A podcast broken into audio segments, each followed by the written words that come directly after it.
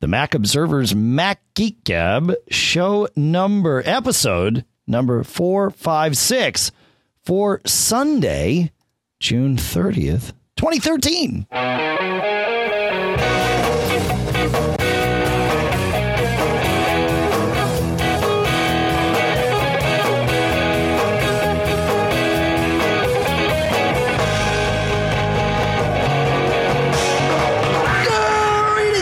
And welcome to the Mac Observer's Mac Geek Gab. As we said, episode number 456. What you can do is you can go back and listen to episode 123. So you get 1, 2, 3, 4, 5, 6 right in a row. Uh, and that way you can hear two episodes of the show where we answer your questions, share your tips.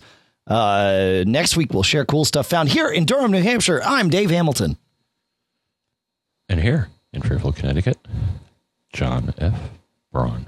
Mr. F. Braun, how are you today? Great. Oh, exhausted, man. I've been just all over the place last couple of weeks. Yeah, you went to a bunch of shows. Four different shows. Yeah, one, two, three. Yeah, four different shows.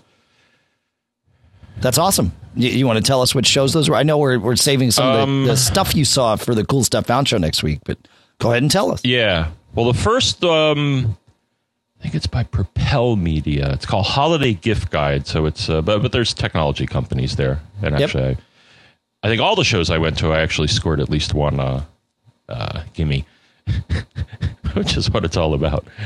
But now I'll be getting some uh, hands-on experience with uh, some new devices here. So uh, yeah, the first was called Holiday Gift Guide, and uh, saw some neat things there. Then the next was uh, Pepcom, uh, Digital Experience. Yep. Um, and then the third was Gadget in Gadget Live, which uh, is is also uh, well, they have a, a special hour where just uh, uh, media uh, can uh, interact with the vendors, and then they they let in the the the the riffraff or regular people. Yeah, they did better this time. Last time they had like a, a, a queuing nightmare in that, that there were people like if you showed up early to get in early, it, it, it took them like forty five minutes to process you Oh, that's bad. guys and, and people used what is it uh eventbrite or something Oh, that's And great. it's like Yeah. it's like I'm, I'm already registered just scan my barcode and let me in Yeah, yeah, yeah. they did better this year though they were Good. actually out on the sidewalk uh, registering people and then the last event was ce week which is kind of like a mini ces well very mini it only occupied one building but uh Right, but it's done by cea which i guess is the same people that do uh uh ces That's right. so yeah Yeah. Cool. Huh. yeah, that's enough Manhattan for now. Yeah, that's good though. I, I mean, that's the kind of thing that, um, and were they all in the same night or were they kind of back to back days? One was in the middle of the day, and then, uh, well, the first one was in the middle of the day. The second one was in the evening. I prefer those actually, so they started like six at night. So, Yep. uh, um, the third one was in the evening, and then the fourth one was pretty much an all day, uh, a two day, uh, all day affair. So, Okay. That's cool. Huh. I should go to those. I, I um I mean it's not that far. I get a hotel in New York and just like treat it like a tr- like one, you know, trade show trip. That'd be a good thing. Yeah. Yeah. take the train, take the train, man. Yeah, for me, taking the train, if I have to be in Midtown, uh, it, taking the train almost takes the same amount of time as as the plane because uh, you know with security, and then once you get to the airports in New York, you know it's a it, e easily an hour uh, to get to Midtown, whereas the train just takes me there. The other way to do it is to take the plane from. Uh, you're huffing and puffing over there. Everything all right? You're uh, are you just sipping your uh, your your warm morning beverage? There? Yes. Got it. Uh, but there's off. a there's a plane uh, that leaves out of Lebanon, New Hampshire, that flies to Westchester, and then it's a little eight seater plane, and then the limo meets you in Westchester and takes you to Penn Station, and the same thing happens on the on the reverse trip. But uh, so you know, lots of options. Right. All right. So, Dave, I was having a big problem last week. You were I thought I'd dive in and just tell you what I went through here, and, and this is somewhat of a surprise to you. Um, so, if you recall, I, w- I was having an issue with packet loss, and, and the impact was uh, not evident to anybody except me, really. as far as the Skype connection went. That's right. right. So, what was happening is I was basically uh, not able to hear Dave very well because I was getting packet loss. And how do you know about that? Well, there's this window in Skype that'll tell you send and receive packet loss. And we were getting a level of like 20%, which is, is ridiculous. Yeah.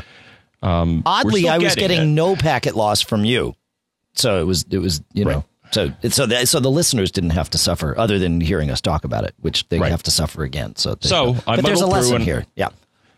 So then I'm like, all right, you know, this is really bugging me, man. I got to figure out what's up here. So, uh, so one of the first things I did is, uh, you know, I restarted my Mini, um, and after I restarted it, it got a one six nine IP address, and I'm like, um, all right, that's that's bad. For, yeah, for those of you that don't know, uh, IP when your computer uh, is set to automatically get an IP address from your router, if it can't get an IP address from your router, it assigns itself an IP in the 169.254 range. Uh, so if you see that as John did, that that's you know indicative of some sort of problem. So Now, when you're in that state, you could, in th- you should be able to communicate with any other machines that also get a one six nine address. So it doesn't that's mean the that- idea. That's right. It doesn't mean that you can't communicate, but it means something's wrong with the DHCP uh, mechanism. So I'm like, all right, well, let's uh, start figuring this out. So I'm like, you know what? Uh, So the way I'm set up right now is I have my uh, time capsule, which is my router, um, and then a switch, a, a gigabit switch, and so everything was plugged into that, and then that's plugged into time capsule. I'm like, well, you know, let me try the first thing here. I'm like, let me let me take my computer and plug it uh, not into the switch, but into the router directly. And lo and behold, I got an IP address. I'm like, okay, well, there's a problem on that part of the network. yep. And then I looked and I saw the DOS blinking lights were blinking. I'm like, okay, well that that's uh, normal, but but it was showing where, where there was network activity. Most switches uh, do do some level of this, and I'm like, oh well, that's interesting. Then I fired up Wireshark just to see what was going on here. Wireshark is a packet monitor, and it can show you the traffic that's flying around on your network. And so I fired it up, and I was seeing just a flood of UDP Yeah. coming from some device. All these UDP packets. Now, and, uh, that you- makes sense now because DHCP also operates using UDP. So, as far as I know, so um, Had you So there was a- a had you power cycled traffic. had you power cycled the switch at all during this process? You had. Okay. Yeah, all right. Sorry. yeah, that's another thing. Yeah, I think I power cycled everything just to eliminate it as a problem. Yeah. I thought at first it was the switch. I, I actually have another one and I replaced it, but that that, that wasn't it. Um, then I'm like, okay, well, what do I have plugged into the switch here? Um, and I didn't look at the packets too closely here, but I figured you know it was quick enough for me to just well let me let me just yank devices and uh, you know and see see the impact. And I that- was also running test calls. That's a great way to do it. Yeah. And as it turns out, um, apparently my transporter was in some wacky state. And that as soon as I pulled it, packet loss went down to single digits. Yep. So I don't know what was going on. It was in a weird state because I, I was getting notifications. It was trying to keep updating this one document and it just kept doing it. Even though it was updated, it's like, oh, I'm, up, I'm going to update it again. Ah, I'm going to update it again. So something something was in some weird state. But uh, And I was getting the same notifications for the same document because it was in our shared Mac Geek Gab folder on our transporters, which was which is interesting. I, I don't know what it means, but interesting. So all yeah, now you- the other thing I did to help a little bit is I actually shortened my cable run. Okay, well, So wait, wait, actually, wait. I had- let's back up a second uh, with the transporter. So to, I mean, you to diagnose it, you unplugged it from your switch, uh, but to solve it, did you just power cycle the transporter and that solved the problem? Yes. Okay, okay. Because I've seen that And I've the had- computer. So either it or the software was Ah. doing something that it should be doing, but it was causing a flood of traffic on, on my, my switch. Yep, And so I've- that's why I was getting both packet loss and a DHCP failure. I've had this problem with uh, one of the iMacs in the house would cause this, and and I would have to restart the machine, and then it and it was exactly the same symptoms. Uh, you know, I couldn't get traffic across the network, and uh, or you know, IP addresses wouldn't come, and and I just had to you know restart the machine, and then everything was fine. And then I've also had this problem with um, my Sonos units. Now with I, with the Sonos units, it's a little bit different because uh, I was creating a loop in the network uh, because the Sonos units communicate w- both wirelessly and wired. And if you have them plugged in, they're actually supposed to use a, a protocol called STP, Spanning Tree Protocol, to decide whether or not to send data across one link or the other so that they don't create a loop.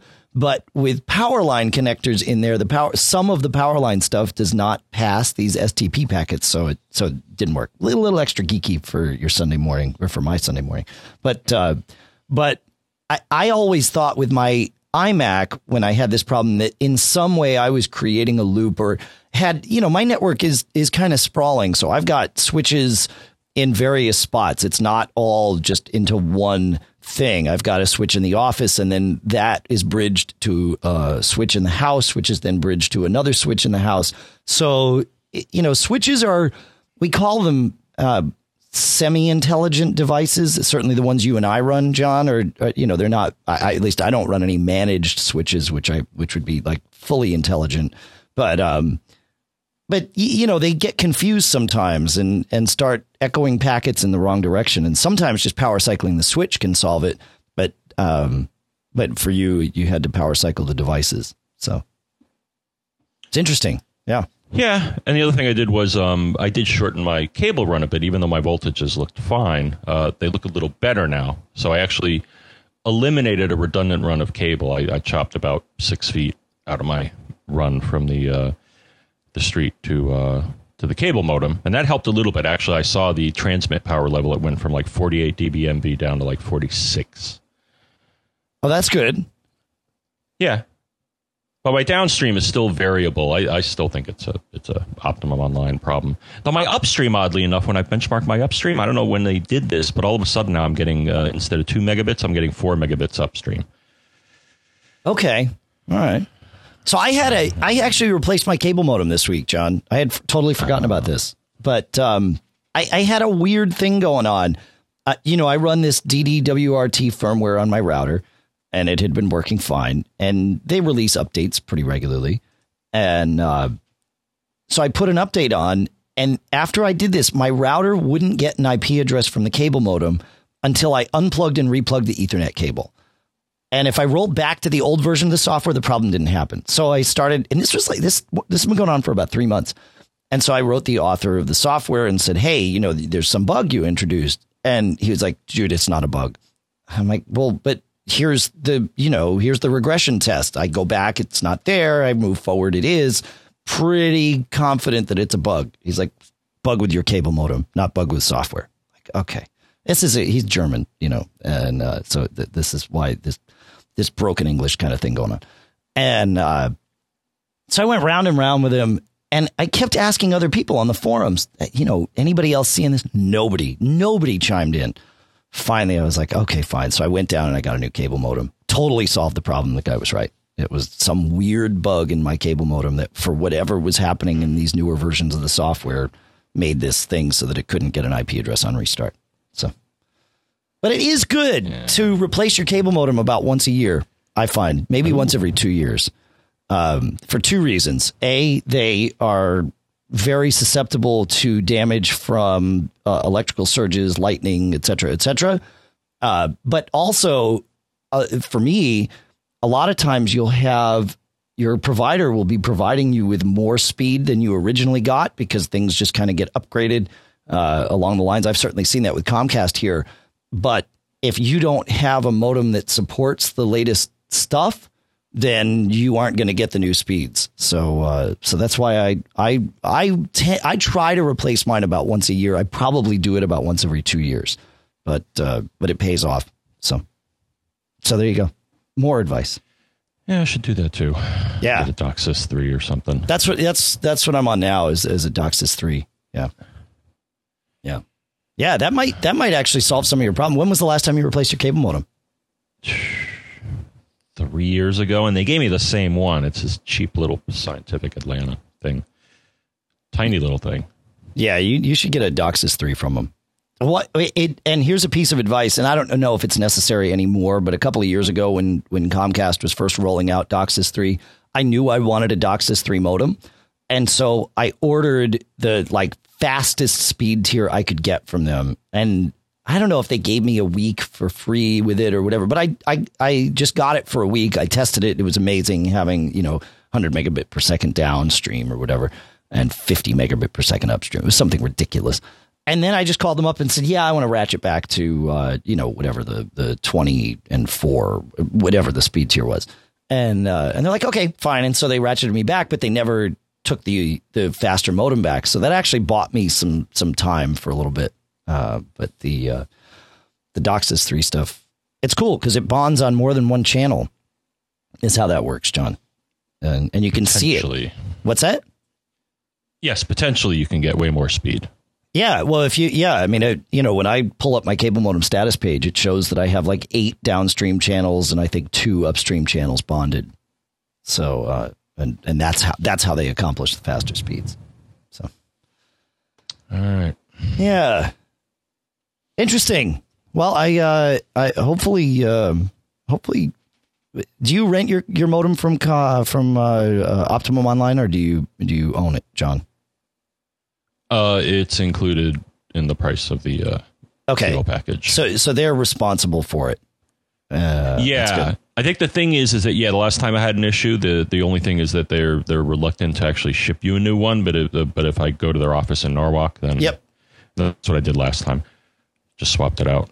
Yep, I think I think that would be a good first step to see if that is enough to solve your uh, packet loss issues. And if not, then make them come out to the house.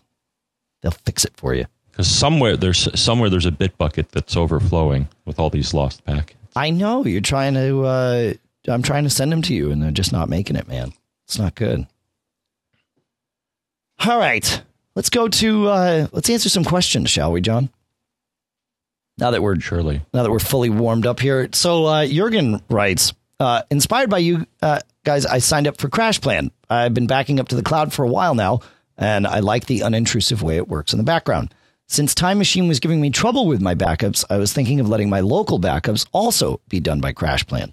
This raises the question: Which folders should I should I back up? My slash users folder, which contains all of the user data, uh, is a no brainer. He says, I also added applications because it saves me all the trouble of downloading and reinstalling my apps again.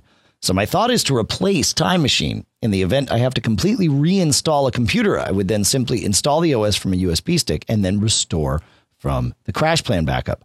Are there any additional folders you guys would recommend? So this is interesting. Um, I, uh, interesting to to rely solely on crash plan. Uh, I, I would, uh, and it's smart if you're going to do that. It's smart to let Crash Plan also back up locally, which means uh, either just backing up to a folder on a hard drive uh, connected to your Mac, which Crash Plan will do, and it will actually do for free. You do not need to sign up for their service to do this, or you can back up to a hard drive connected to another Mac, either local in your network or out on the internet, and that's also free. The only thing you pay for with Crash Plan is um, backing up to their cloud. And when you do that, you do get some additional features like backup sets and things like that that you can also use locally that are locked out if you don't have a paying subscription and obviously support. But uh, so, uh, what folders to back up? Uh, making sure you're getting your home whole, home whole home folder, which you are if you're backing up all of users, and backing up all of users gives you the added benefit of uh, backing up any users that are uh, in, that are um, set up on your Mac. So that's good. Um, the slash library folder might potentially have some interesting stuff, but you might get more than you need there. Um, one one thing, and I'm curious to hear your thoughts, John. But I will say one thing to make sure of that that I make sure of is with my Macs. Um, I try to make sure I'm not duplicating data in my backups, and on all of my Macs, I have several things that are duplicated. Number one is my mail, right? So that's in home library mail, and I only let that that get backed up by one of my Macs. I don't need four Macs backing up that same mail folder. So that saves a ton, especially on my MacBook Air, which is mobile and and all that. So I don't back up mail from there. Um, Dropbox, SugarSync, uh, the connected data folders if you're a transporter user, and I can't wait until version two of their software comes out because it's going to make it much easier to manage this stuff. Uh, but you know those kind of cloud sync services. Uh, think about how you're backing them up because you really only need to get them from one place. I mean, you it could be argued that you could say, "Well, I don't need them from any place because they're in the cloud." Yeah, I like to have at least one copy of my crash uh, of my uh, Dropbox data on Crash Plan, but I don't need four. So uh, so think about that because you can go through and deselect folders as well, uh, or you can set up file exclusions and have it filter folders based on certain names. So, any other folders that you would either certainly include or potentially exclude, John? Um, actually, I was going to say that the applications folder, um, if you are going to back that up, then uh, uh, because I went through this recently, it probably is not going to have for some applications everything you need in that you can just drag the application from the backup to a new machine and it's going to work. Right, but he's also getting right. his home, his entire home folder, which has uh, it, the application support folders in it. Right. Uh, I think the only other one you'd want is that you may want to get the uh, the higher level or, or, the system version of these. Oh, that's a right? good point. Yeah, and that lives in the library folder, but you could just go and get slash library slash application support and and get that from there. Yeah, very few apps will leave stuff out there, but some do for sure. Yeah. Yeah. So it'd be nice if um it'd be nice if the stuff in the applications folder always uh, would run on its own without any supporting files, but uh, in some cases it, it does not.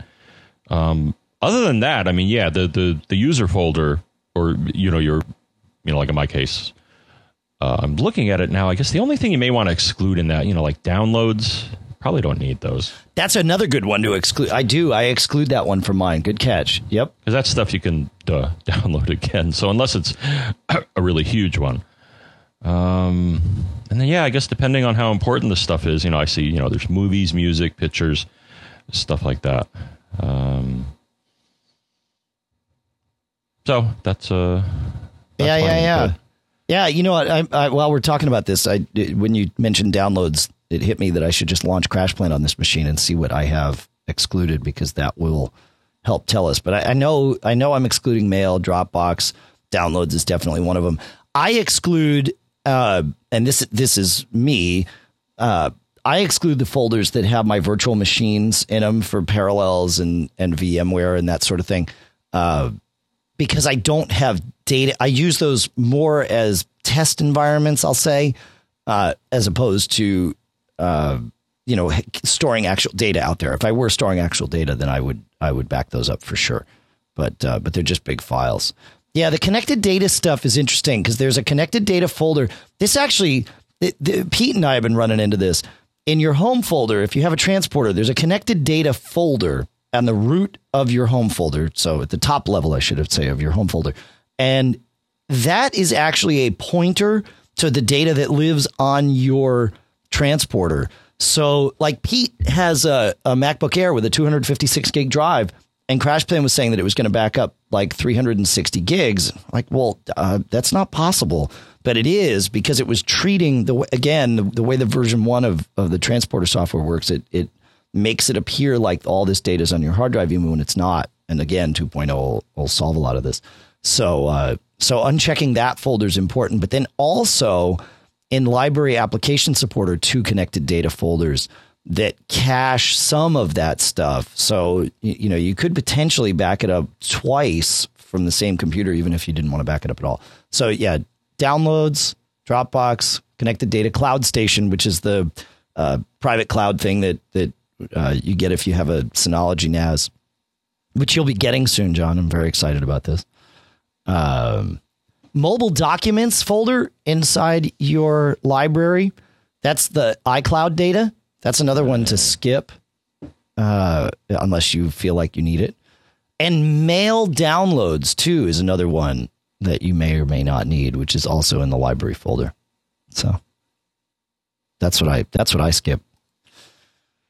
Well, and actually, a general uh, general strategy to do that is to get something like Omni Disk Sweeper to identify the big chunks of data that you may not need to back up. Yes, sir. Yeah. Uh, and there's an article, we, we talked about this in a show, but um, I, there's an article that I, Jim wrote up for us. And uh, it shows you how to run Omni Disk Sweeper as root because there are some uh, things that you won't see just from running it from your user account. So you can go to the terminal and it's a very simple command to type. And in fact, you can copy and paste it from the article. So we'll put the article in the show notes. But uh, but yeah, that's good stuff. I always forget about Omni Disk Sweeper, even though it's one of my favorites. All right, moving on to Brad, Mr. Braun. Uh, where are you, Brad? Hey, John and Dave, Brad over in Michigan. Hey, I wanted to pass this along to you guys, and hopefully, maybe this is something that could help somebody else out there that's having a similar problem. I was getting an error message when I was syncing my iPad to iTunes um, saying that one item failed to sync and to check iTunes for more information. Unfortunately, iTunes was not providing me with any more information. There were no errors or flags in iTunes stating, you know, what the what the failed sync was all about. So I did some googling and found some solutions, but nothing seemed to help. And then it dawned on me that I had recently downloaded an update for Modern Combat 4. It was about a, I think it was about a gig and a half. And I went into iTunes and I saw that it wasn't updating, and you know it was still indicating um, that it needed to update that app. Then I looked at my iPad and I noticed there was about 800 meg free on it. And I thought, well, why not? So I cleared up some more space on my iPad. In fact, I cleared up one and a half gigs of space on my iPad. And voila, sure enough, the sync went through. It finally allowed the update to take place, and I was good to go. Um, so, a couple things I learned from this. Number one, I guess you have to have enough space on your iPad equal to the size of the update that needs to take place. And I would have assumed that it, that sync process would be smart enough to say, "Hey, I've got a gig and a half update for Modern Combat 4." delete the one that's on there and put the new one on. Therefore, you don't have to free up more space in order just to do an update. Evidently, that's not the case. And the second thing I learned was Apple, it would be nice if Apple were to display that type of information in iTunes if indeed this failure does occur. So, but anyways, I thought I'd pass this along. Thought it was a little bit interesting, and hopefully, maybe it'll help somebody else out there who's seeing that uh, message as well. All right, guys, we'll talk to you soon. Bye. Thanks, Brad. Yeah, so uh, I agree with you that Apple should give you better information about why it can't apply this update. But I do also understand why they don't do what you first uh, suggested. Now, you could do that manually by deleting the app and all of its associated data, which is what happens when you delete an iOS app, and then reinstall from the App Store, and then that would give you the update. So that's possible, but you do lose all your data. Um, when Apple puts an app out there, um, they don't want to delete your data. And so they put the app in a temporary spot, make sure all the data that's going to be there is successfully moved or downloaded and, and decompressed on your iPad or i or iPhone or iPod Touch. And then then they move it into place. So so it's a protective thing because if it fails halfway through, then you're left with nothing on your on your iPad, and that's bad. So that's that's why they do it that way. And some developers include default preferences files and things like that that should or shouldn't get replaced depending on uh, whether you have data out there. So so there's more to it than just put it put it you know put the application there because sometimes part of the sandbox comes with it. So uh, so that's why. But I agree the error messages should be better. Thanks for the tip, man. And I'm giving you another tip, Dave. Go. I'm going to put this in our room, and of course, we'll have it in the notes here. Oh, we'll say hi to the chat room. Everybody at macgeekgab.com slash stream. Thanks for uh, thanks for being here with us, and thanks for helping out with the show notes. You guys are awesome. So I posted a link here. There's a uh, Apple has an article called iTunes specific update and restore error messages in advanced troubleshooting. What they do is they basically have a list of all the uh, useless error code numbers which is going to translate to English if you know about this article. I hate programs that use numeric error messages. well, it's easier than localizing them. Right. It's actually worth mentioning. So, so that's one, and then there's a, another general one that uh, I think is buried deep within the OS here. But if you go to the terminal and you say Mac error, I think it is. Yeah, It's only this is now. only for the Mac, not for iOS, though. Okay.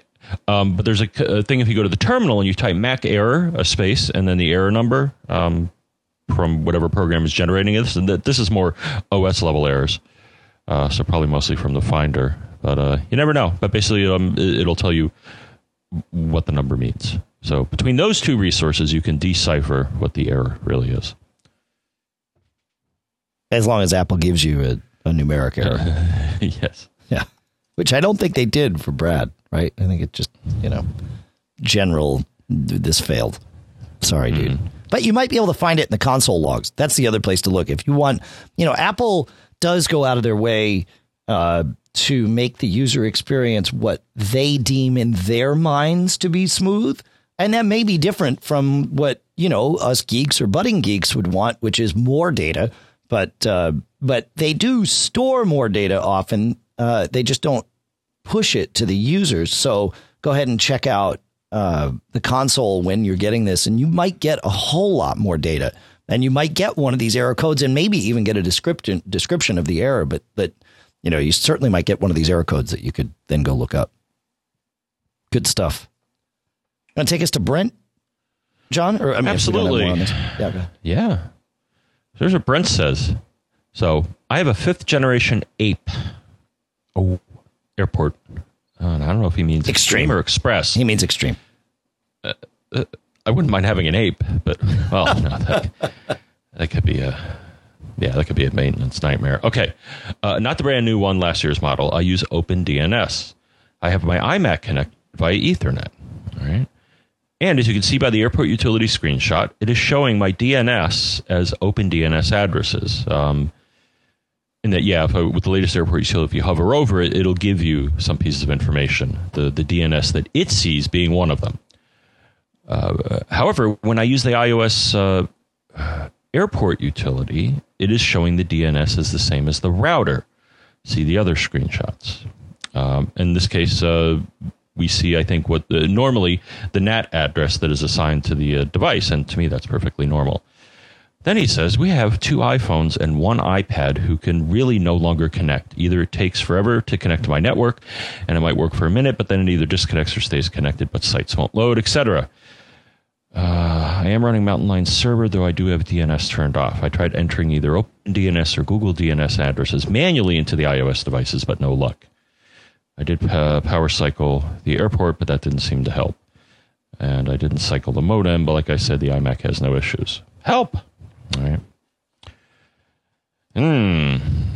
Well, I, you know, I, I'm going to start, John, by saying I don't think this has to do with the. Um, I, I don't think the Open DNS or whatever the DNS settings are on the router are the problem. Because, right? Because he tried manually entering them on the iOS client and it still didn't get through. So that, I mean, that would totally bypass whatever the router's saying. And it still doesn't work. Right. Right? It could be. But but I offer something that, that, that could help determine Go. that. Yeah. or, or narrow it down. So a few things to try here. So one, I'm thinking it may be some sort of weird DNS caching issue, and the best I could find, Dave. So uh, you can. I'm not sure if you can explicitly reset the DNS caching, but the closest thing I found, at least on the iOS side, is that you can, if you go into settings and general, there'll be a reset category, and there's something reset network settings, which, as far as I can tell, clears out a lot of stuff. You may have to punch in some numbers again, but that's the closest thing I found to a uh, a reset, short of doing a full device reset, which I don't think is necessary. So maybe do reset network settings and see if that helps. On the iOS device. Correct. Yeah. Now, uh, he says that his iMac is connected Ethernet, and obviously his iOS devices are connected Wi-Fi. Um, Chris Humphreys in the chat room suggests that this might be related to a bug in the current firmware. Uh, Marco Arment posted an article about a month ago uh, detailing that he had some of these problems, and he downgraded um, from 763 firmware on his Airport Extreme to 761, and that solved the problem for him. Almost exactly these symptoms. Because it, again it's not a dns issue. It's just a connectivity issue. I mean we're trying six different dns servers and all of them are failing. So it you know what else is going on? I think your reset network settings is also a, a, a great troubleshooting tip because this happens sometimes where your ios device gets tied in knots. I find sometimes with mine i just toggle airport mode on for about five seconds and then turn it off and that sometimes is enough to kind of just you know say okay let's let's let's start this over um, for that particular connection. And that can really help. But um, but you know it, it could it could be a bug in the ape ape. In the ape. Now i'm wondering another actually uh, the, the other thing that was offered is is a good suggestion. Now i don't know if this feature is in the latest uh, airport software because I'm looking here, uh, I seem to recall it being in the older airport softwares that you could actually say, "Oh, by the way, could you roll back to this version of firmware?" Mm-hmm. Um, in that the airport, uh, or at least the, when I've worked with them, will typically store older versions, I, I guess, in a file somewhere uh, on the device, and you can always roll back to it. That, and that's what that. that's what Marco's showing in the article. Yeah, yeah, yeah, yeah. yeah. Yep. Yeah. What I do find interesting, actually, when I run my airport here, so it shows mine, which is a definitely an older generation, and version 763. If I click on that, it gives me another number 76300.7. That's cute. Okay. Secret little, uh, that's probably like the sub yeah, the version build, of the firmware in that build thing. number or And something. Yep. I don't see an option to restore older firmware though. Uh, you Moving have to hold. though. Wait, wait, wait. No, no, no. No, there is. I mean, again, this is in Marco's article. If you hold down the Option key, uh, Uh-huh. it becomes a drop down menu when you're hovering over the version. Ah, sweet. Yep. And does that give you the option? Oh, look to, at that. Yes. I hold it down and I see a pull down and it says 763, 761, 76752 or other. Yep. So uh, dropping back to seven six one has fixed this for uh, for many. So Excellent. yeah. So maybe that'll fix it for Brent too.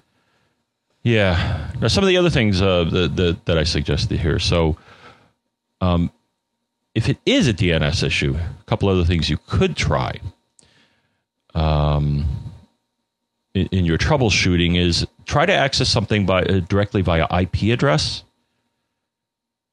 Yeah. and if that works, but DNS doesn't, then that would confirm a, a DNS issue. That very true. Yeah, that's right. So, uh, and then actually, uh, I thought I'd throw it in here, even though it doesn't apply in this case. But if you ever need to, so so on the iOS side, I think that reset thing may clear out some cruft and caches and all that. But on the OS 10 side, there's actually an article that Apple offers that basically tells you how to reset the OS 10 DNS cache. And we'll link to that for those who need to clean out their caches. Awesome. All right. While we're in the iOS realm, time to uh, time to hear Craig's little tip. Shall we? Surely. Hello, Dave and John. Just thought I'd like to point out something, uh, maybe a kind of a cool thing found that uh, maybe you guys weren't aware of. I certainly wasn't, and a lot of people on the web weren't either. Let's just say you want to uh, grab an SD card that's full of photos and just shove them onto your iPad to look at them on a nice big screen. So you get your little uh, SD card to Lightning adapter, plug it in, and suck them in, and you can look at them all day and have a great time. Now, if you've only got four or five of them, if you, when you do want to delete them, you just simply tap on them and delete them separately. That's fine. But if you have, like, say, a thousand or fifteen hundred, you're going to find that your finger's going to get worn out deleting them, and that's near as I can tell the only way to delete them individually. There's no way to select them all, uh, and you're kind of you're kind of done. That's what you've got to do. Uh, I did that once. It took me 20 minutes to delete 805 photos, and I didn't really want to have to do that again. So I went to the Apple Store and asked around. The first guy I talked to said, "Yeah, that's it. You're stuck." But he said, "But let me go check with this other guy." So he did. Came back and he said, "There is a way to do it. You can connect your computer. By the way, if you connect to the computer and run iPhoto, you still can't delete them. They're not there. But you can if you select image capture and uh, plug it in and select image capture. There they all are. And of course, you can use the nice Mac uh, ways of selecting as many as you want at a time, all of them. Uh, command select, shift select, anything you want, and delete them in large bunches. It does work really well. Uh, however, it still doesn't uh, solve the problem of what if you don't have your computer around. Anyway, thought I'd uh, point it out to you. Might help some people along the way.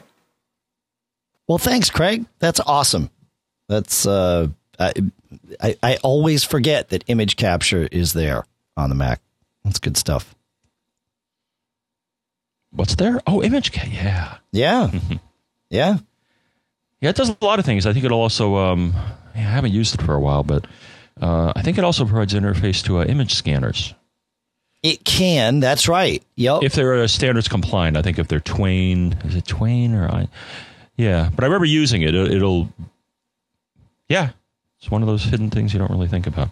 It's a very lightweight app. I, I've used it when when we've processed pictures during uh, you know keynotes and things like that, where we need to just slurp pictures into the Mac and and do something with them quickly. You know, iPhoto is very pedantic about the way it pulls in pictures and indexes and you know all this stuff, whereas image capture just slurps the images into a folder and that's it. So if that's all you need to do, uh, or you need to do something quickly, it's a it's great. It works, but like I said, very lightweight. So, you know, um, John, I I um, I I did run. It's funny. Um, you mentioned Omni Disk Sweeper. I ran it, and I found that uh, my sync services folder on my Mac was over two gigs mm-hmm. in size. Yeah, and uh, I thought they're not using that anymore. Well, that's what I thought too. And I'm like, what the heck, man? Why is this so big? But I also know that messing with the sync services folder folder is uh, warned against, akin to uh, messing with a swarm of bees. Uh, and and there's actually a knowledge base article that that says that that has that phrase in it, uh, as if it were a swarm of bees. Stay away. So I figured, well, maybe there's another knowledge base article that tells me what I'm supposed to do. And sure enough, there is. Um, in uh, in Lion and Snow Leopard, you can use the little sync wheel in the uh, in the menu bar if you have it, and reset sync services. But like you said, John, in theory, ostensibly, they're not using this anymore. And so that sync menu is gone in Mountain Lion. But there is a very straightforward terminal command that you can run, and, and it's buried in a system library frameworks folder. But the command is reset sync. And so you, you issue this command, reset sync full, and uh, and then it, it cleared it out and cleared out, you know, uh, nearly two gigs of data for me. So, uh, so uh, it and it you know even if you were using sync services resetting this folder does not uh, it, all it does is effectively clear some caches it doesn't delete data that um, that any of your apps are using it's just when when when sync services was in use and i'm not convinced it's not but uh, but when it's in use what happens is you've got the the uh, the the data in your app on your Mac, and then presumably the data in the cloud. But the, your app didn't talk directly to the cloud. Your app talked to the OS, and the OS talked to the cloud. And so the OS had to maintain this uh, this cache so that all this data could be pushed back and forth in the right directions. And that's what this folder uh, effectively that's what this folder does. So uh, so it would not hurt uh, in my estimation, to clean out that folder. Having backups is always good, and backups kind of give me the the freedom to experiment more than more than I might if I didn't have backups. But uh, but with this one, you know, running that command, it saved me two gigs. So I figured I'd share that little tip, and we'll uh, we'll put that particular link in the show notes as well because that's how we roll here. Last week, John, we were talking about your cable modem issues and uh, and we talked about pingtest.net and speedtest.net. And uh, as you know, as some of you know, uh, the folks uh, in the chat room help us build the show notes. And Brian Monroe in the chat room snuck something into the show notes that astute listeners might have seen last week, but we didn't mention it in the show, so I want to mention it here. And it is a service called testmy.net. Uh, it, it's yet another speed test but A, it doesn't require Flash, which B means it runs on your iPad in the browser, just like uh, it would on your Mac. and uh, and it does some cool tests, but it also shows you how you compare to others on your same provider. So you get a feel for okay, do I have a real problem here, or is my provider just lame and slow? So uh, so check it out, testmy.net. I figured I'd throw that in there too while we were on while we were on tip mode, John. Well, I found another one. Yeah, go. Well, I was doing this when I was doing my packet loss test. So there is um, another one that you may have used, Dave. Uh, to, um, it's now Megapath. But, Oh. um, Speakeasy. Yep. Speakeasy.net. Yep. And uh, I think a company called, they're under a company called Megapath. But, anyways, they have uh, an enhanced one that shows you not only, uh, so it kind of combines what some of the other services do in two separate products, is that it'll show you download speed, upload speed, uh, packet loss, ping, and jitter all on one screen. Cool. Let's So, put a link for that in the show notes too. Yeah. That's awesome. I'll, uh, yeah, there we go. Awesome. Speed test plus. Very nice. Megapath. Cool. All right. While we are on the uh the follow-up subject, let's uh let's go through let's let Wally ask a question. John, Dave, just listening to 455 and the discussion of Tor, anonymization, etc. on the network. Here's a question for you. Suppose I'm on a corporate network that is forbidden BitTorrent use, and I fire up one of these utilities to anonymize my traffic. What does my machine look like on the local subnet to, to people who are monitoring for activities of that sort? It seems to me that they'd still would spot me, but just curious. All right. That's a good question. In fact, it's a great question. Um, if it were to work, they would not be able to tell that you were doing BitTorrent. However, uh, and there's there's a there's a there's a very sparse answer about uh, this on the Tails website, which again we will put into the show notes. That effectively says it won't work, and and the reason is that they've intentionally made it so that it won't work. Um, and of course, there's a reason for that too. Uh, in short, you know, the path through the Tor network can and and does change, which makes it makes things like BitTorrent really painful, uh, both because of speed, right? Because you're you know you- you're trying to get data from one person to another, and it's going through all these weird hops and bouncing all around. Um, but this constant rerouting, you know, BitTorrent is a peer to peer protocol. And when it works the best is when you are uh, directly talking to this other um, this other host. So by having it bounce around, not only does it make it painful for you uh, and potentially the person sending it to you if they're aware of you know what they're doing, but it also makes it really painful for all of the hops in the middle by wasting all of this this uh, traffic with the constant rerouting and everything. So um, that that's I think that's sort of at the core of why Tor and Tails uh, effectively block this kind of stuff. Um, another path, though, to use BitTorrent is to connect to a VPN um, from your work. Connect to a VPN and then BitTorrent across that. And the VPN could be something at your home that you set up on your own via either via your router or you know you can set up VPNs in your router if your router's software will do it, and that DDWRT software I mentioned earlier will. Uh, you can do it if you have an OS 10 server on your local network, and you can also do it um, as John will find out when he gets his new disk station. There is a VPN package uh, for the disk station that makes that really easy too. So kind of pick your poison, whatever hardware makes sense for you, and you can set up your own VPN. And and then what happens is the the you you tunnel into your home, and then the BitTorrent traffic kind of happens across that that tunnel via your home. If you don't want to do that, there are many third party services out there uh, that will uh, that that will provide you a VPN.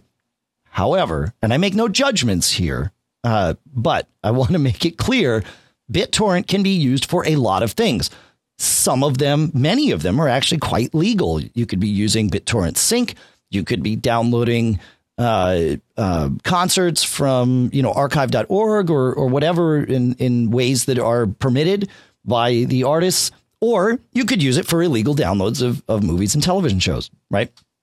Uh, I don't know what you're using it for, but if you were to be using it for uh, these illegal purposes, be careful when going through a VPN because the VPN arc operator becomes the targeted party if the MPAA or you know the RIAA wants to uh, reach out and say, "Hey, you're downloading something illegal," and they do suss this stuff out, and uh, because of that, many VPN services monitor for BitTorrent activity across the board to be proactive about it and stop you before they get targeted. Because if they get targeted, then they lose their bandwidth providers, and uh, and that's bad for business.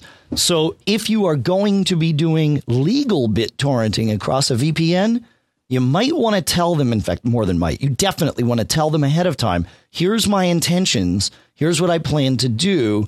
Um, what I, you know, it's not going to be illegal, but I just want you to know so that when you see this BitTorrent activity, you don't just shut me down, you know, uh, with a sort of your blanket policy. And they may tell you, well, you need to find another VPN, and that's fine. But but just be aware uh, that if you are going to use it for a completely above board purposes, many VPNs may block you anyway. So. Uh, perhaps that helps, but that would a VPN would hide it from your your work network as long as your work network allows you to VPN out, and some of them don't. So, you know, now go to add to this. Yes, please. So, if you want to use, uh, so this is specifically about Tor. So I actually found a little um, little ditty here on the Tor site uh, or an FAQ, and this is a, a good question. I think it applies to this. My firewall only allows a few outgoing ports. Is is the statement here? And they basically say if your firewall works by blocking ports, then you can tell Tor to only use the ports that your firewall permits by adding fascist firewall space one to your Tor configuration file, or by clicking my firewall only lets me connect to certain ports in Vidalia's network settings window. Ah. And basically, what that does, uh, I'll read the rest of it here, but it's it's pretty straightforward. That basically tells it, okay, please only use ports 80 and 443. Normally, I think Tor and BitTorrent uh, work best when they have free rein over the ports to use, but uh, as pointed out, a lot of times that's not possible.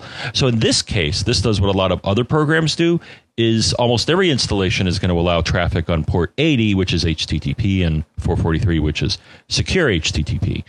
Um, so routing your traffic through commonly used ports may make you may make it less obvious that you're using uh, a product like this. Right. Right. It still wouldn't work. It still wouldn't work for BitTorrent just because Tor doesn't work for BitTorrent. But um, but yes, otherwise, yeah. Yeah, but Yes, and there's also things called um, I saw this when we were researching it for last week. Tor bridges, I think is the right term, where you can connect to something else that then connects to the Tor network and the bridges are specifically not published. You'd have to I think uh, don't you got to look this up. We'll put a link somewhere, but I think you you send an email to like bridges at I don't know something tor.org, but it's not. Um, but you send an email and then you'll get an email back with with the list of current bridges, and you can put those in, and they change regularly enough that uh, network administrators don't specifically know that they're Tor bridges, and so if they're blocking Tor specifically, you might be able to bounce around it that way. I don't know. I didn't I didn't dig too deep into that. So I can't really tell you. But there you go. We'll find something out there about Tor bridges. All right.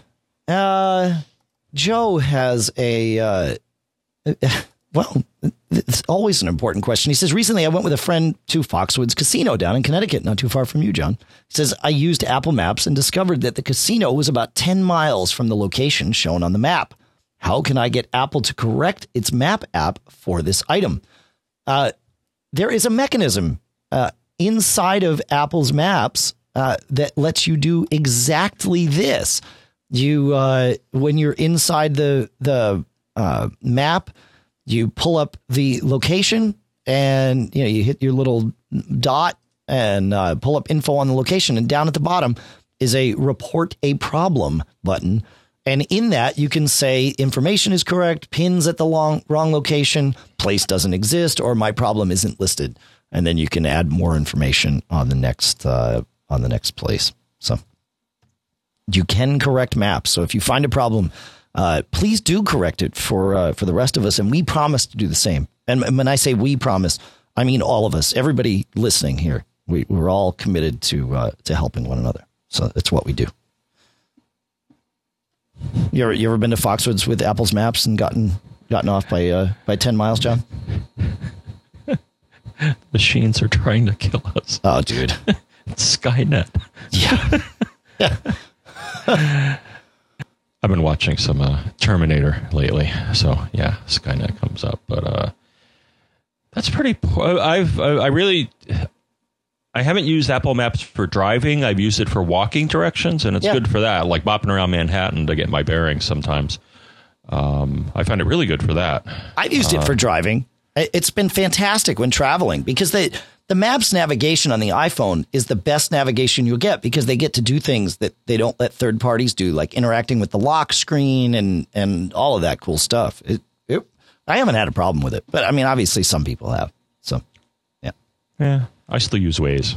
I know, I know, yeah. Driving. Well, I I just you know it. I, I Apple's Maps just burns less battery. I guess is what it comes down to for me.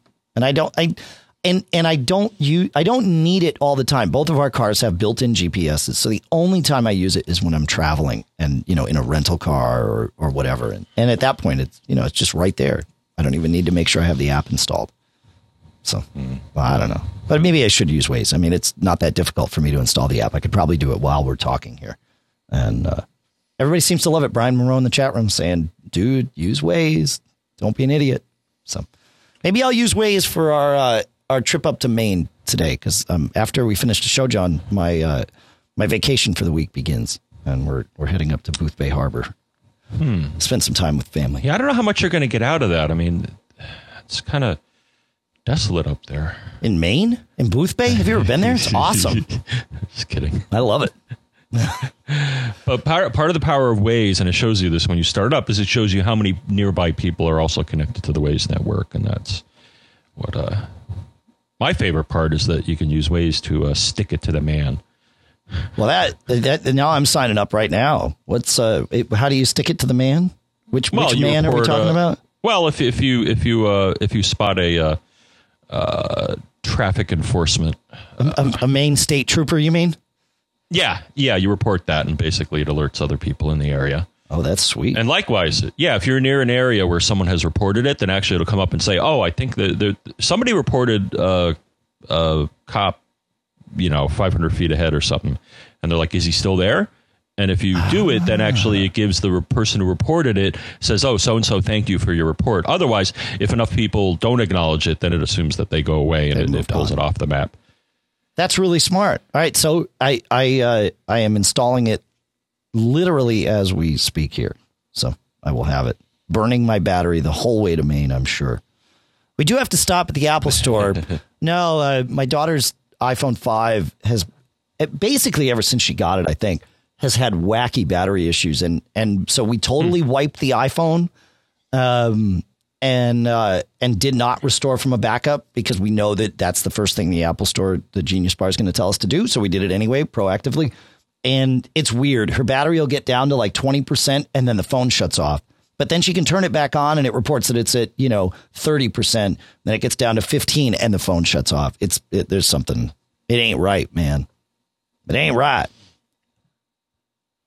I So- actually had fun at one point. Uh, I don't know what they think is going on, but uh, uh, sometimes I would run on the train to see how fast we were moving because it can display your speed.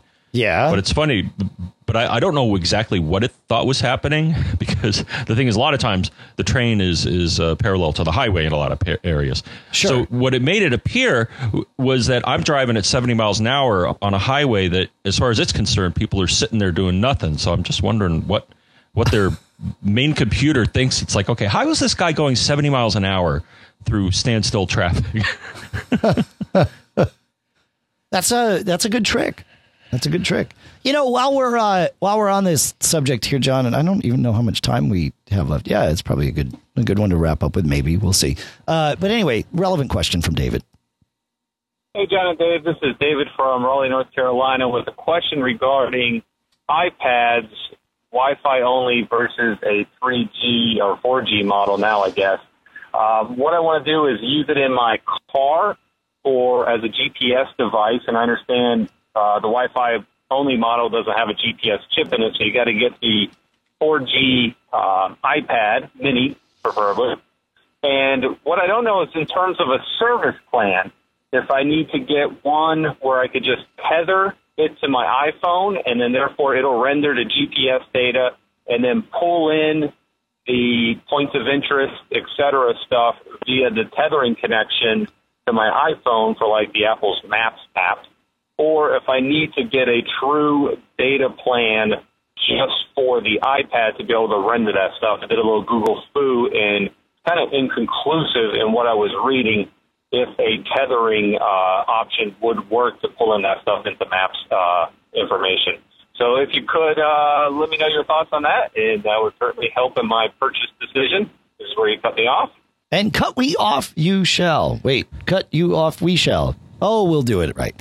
Uh, yeah, so I've actually done this because I have a uh, 3G or LTE uh, iPad. I have the full size one. I'd, I'd, like to get the mini. I really should get the mini. But anyway, uh, and this so there's there's two things as you astutely pointed out David. Number 1 is that the Wi-Fi model does not have its own GPS chip, but the the LTE or 3G or 4G version does.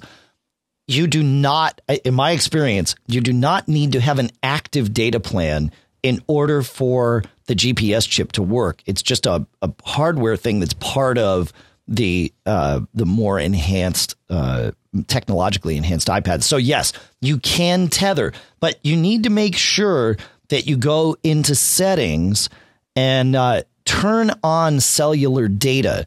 Uh, I, at least you know. I, honestly, I haven't checked it the other way, but I've always done this. I've turned on cellular data, then it comes up and says you don't have a plan. You just hit cancel.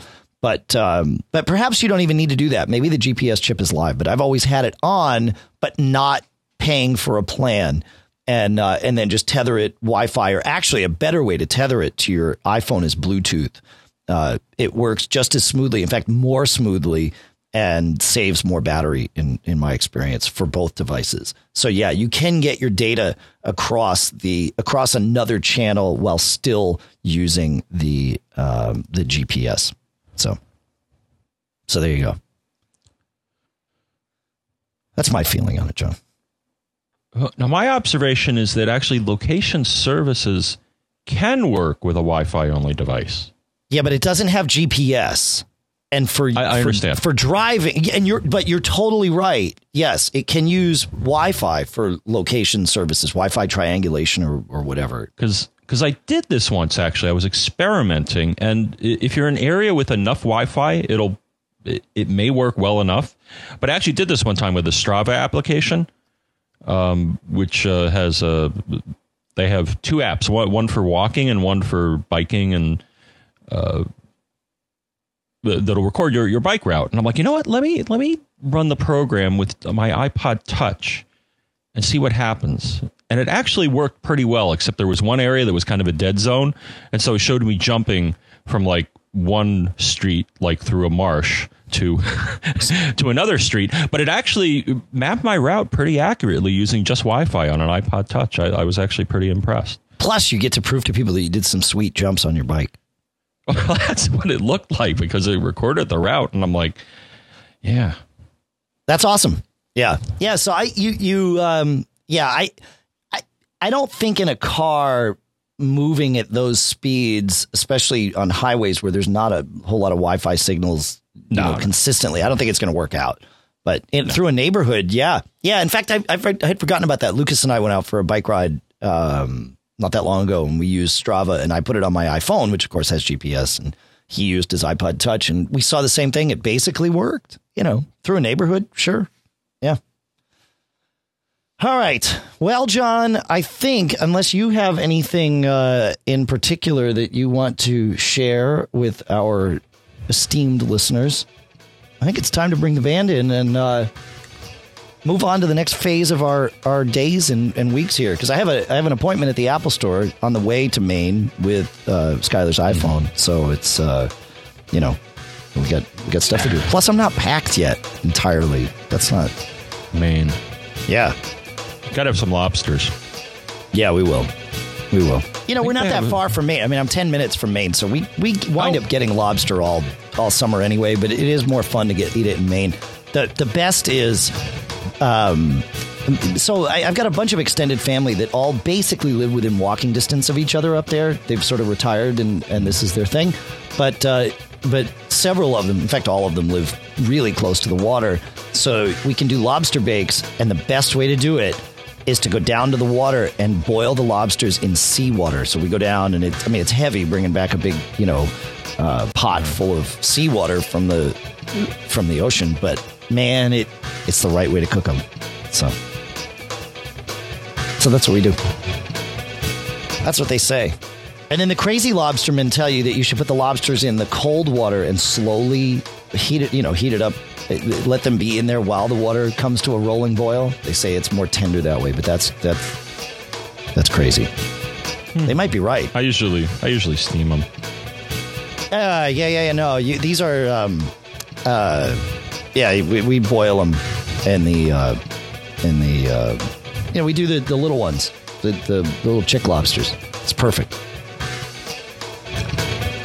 Mhm. Yes. Yes. Uh, all right. What else do we have? Anything else?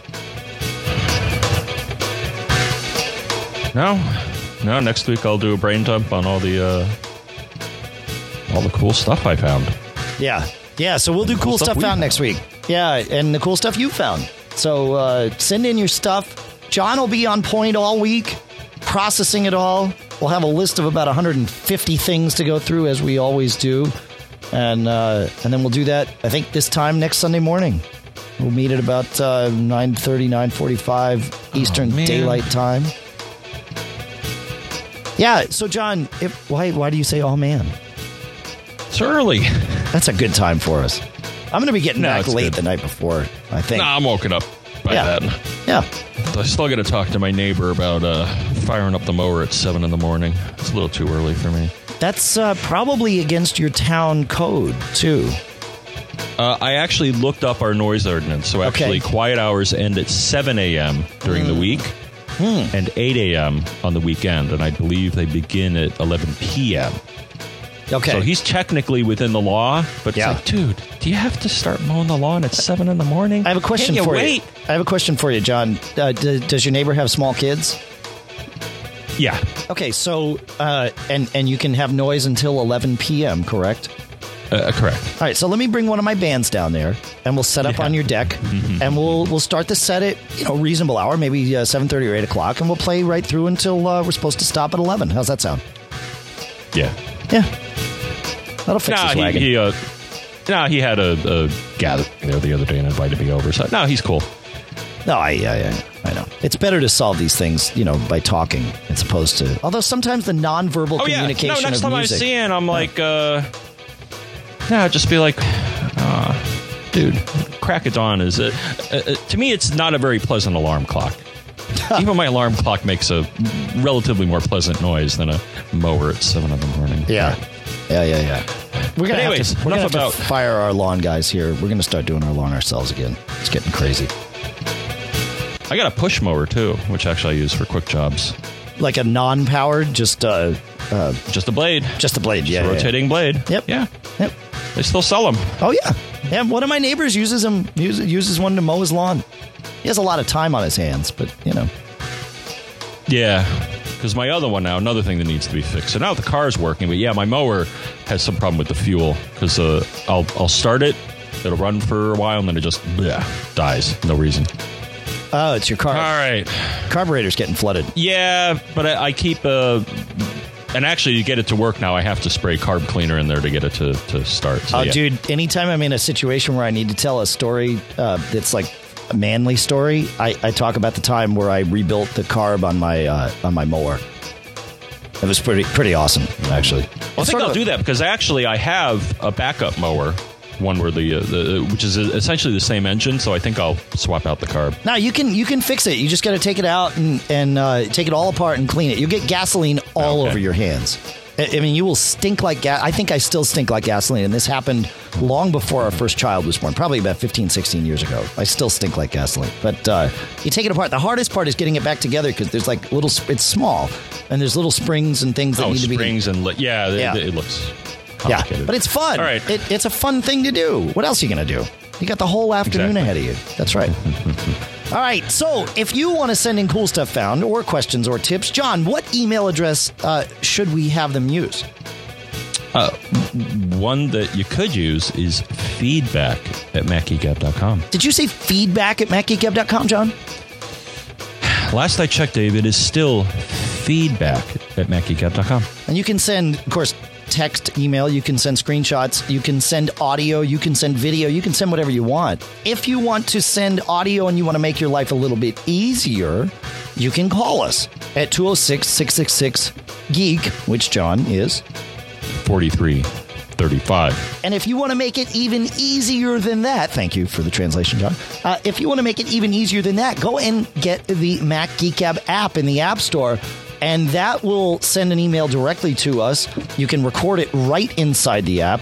And if you're listening to a show while you're, uh, you know, while you're inspired to send us something, it will actually tag your email with not only the episode but the chapter and the timestamp for us, so we know uh, what your point is uh, is in reference to. So uh, very handy, and and we hope you enjoy the app. The app also uh, allows you to join the chat room. Uh, you can do it directly from the app, and we have many people do that, and uh, and can stream right there, and even uh, you know stream when we're doing it live, and, and chat with everybody else in the room. And we'll send you a push notification when that's happening too. So check it all out. Uh, Mac Geek Gab app, of course, in the iOS, uh, the iTunes App Store. And Yes. you can reach us on facebook.com slash macgeekgab, where you will see a notification of when the next show is going to happen, uh, when the show notes are posted, and other interesting trivia that has to do with the show. And the Twitters. I use that every now and then. the show is Mac Geek Gab. I am John F. Braun. He is Dave Hamilton. That other guy is Pilot Pete. And the publication is Mac Observer, all on twitter.com. That's right. And I've got my Instagram synced with Twitter, so when I post things to Instagram, pictures of lobster this week, you can uh, you can follow along with that. But sometimes I also post Mac relevant stuff too. Uh, yeah, that'll do it. So we want to, but it won't quite do it. We want to thank Michael Johnston, uh, John, because he is the one who converts this show to AAC. Sends well, tech, I guess technically we convert it to AAC and send it to him, but that's the easy work. The hard work is going through and adding links, chapters, and pictures, and that's what Michael does. He enhances the show. So, uh, and he has been doing it for us for, gosh, almost eight years. I mean, I think it started in September, maybe of the of the first year we were doing the show. I think. Uh, so we're coming up on on Michael doing this with us for eight years too. But anyway, uh, we'd like to thank you, Michael, for doing that. Michael is also the host of the We Have Communicators podcast and the publisher of GetAppLure.com. So check all that out too. Of course, CacheFly, C A C H E F L Y dot com provides all the bandwidth to get this show from us to you. And uh, and so we'd like to thank them for doing that with us too. The podcast marketplace, John, includes BB Edit from Barebones Software, Gazelle.com to sell all your Apple stuff, Text Expander, PDF Pen, Disc Label, all from SmileSoftware.com. All through the Backbeat Media Podcast Network.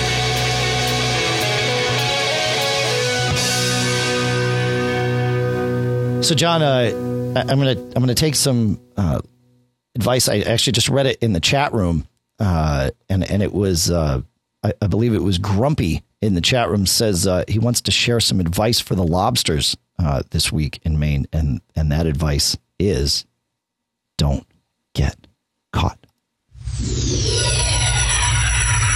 Made up.